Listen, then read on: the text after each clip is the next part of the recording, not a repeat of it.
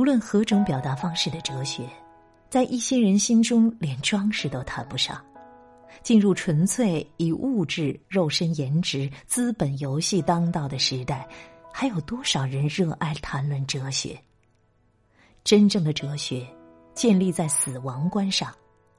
人类对死亡的态度决定他们怎么活。地球现状一部分取决于人类的这些变化之中，人在失去信念与哲学。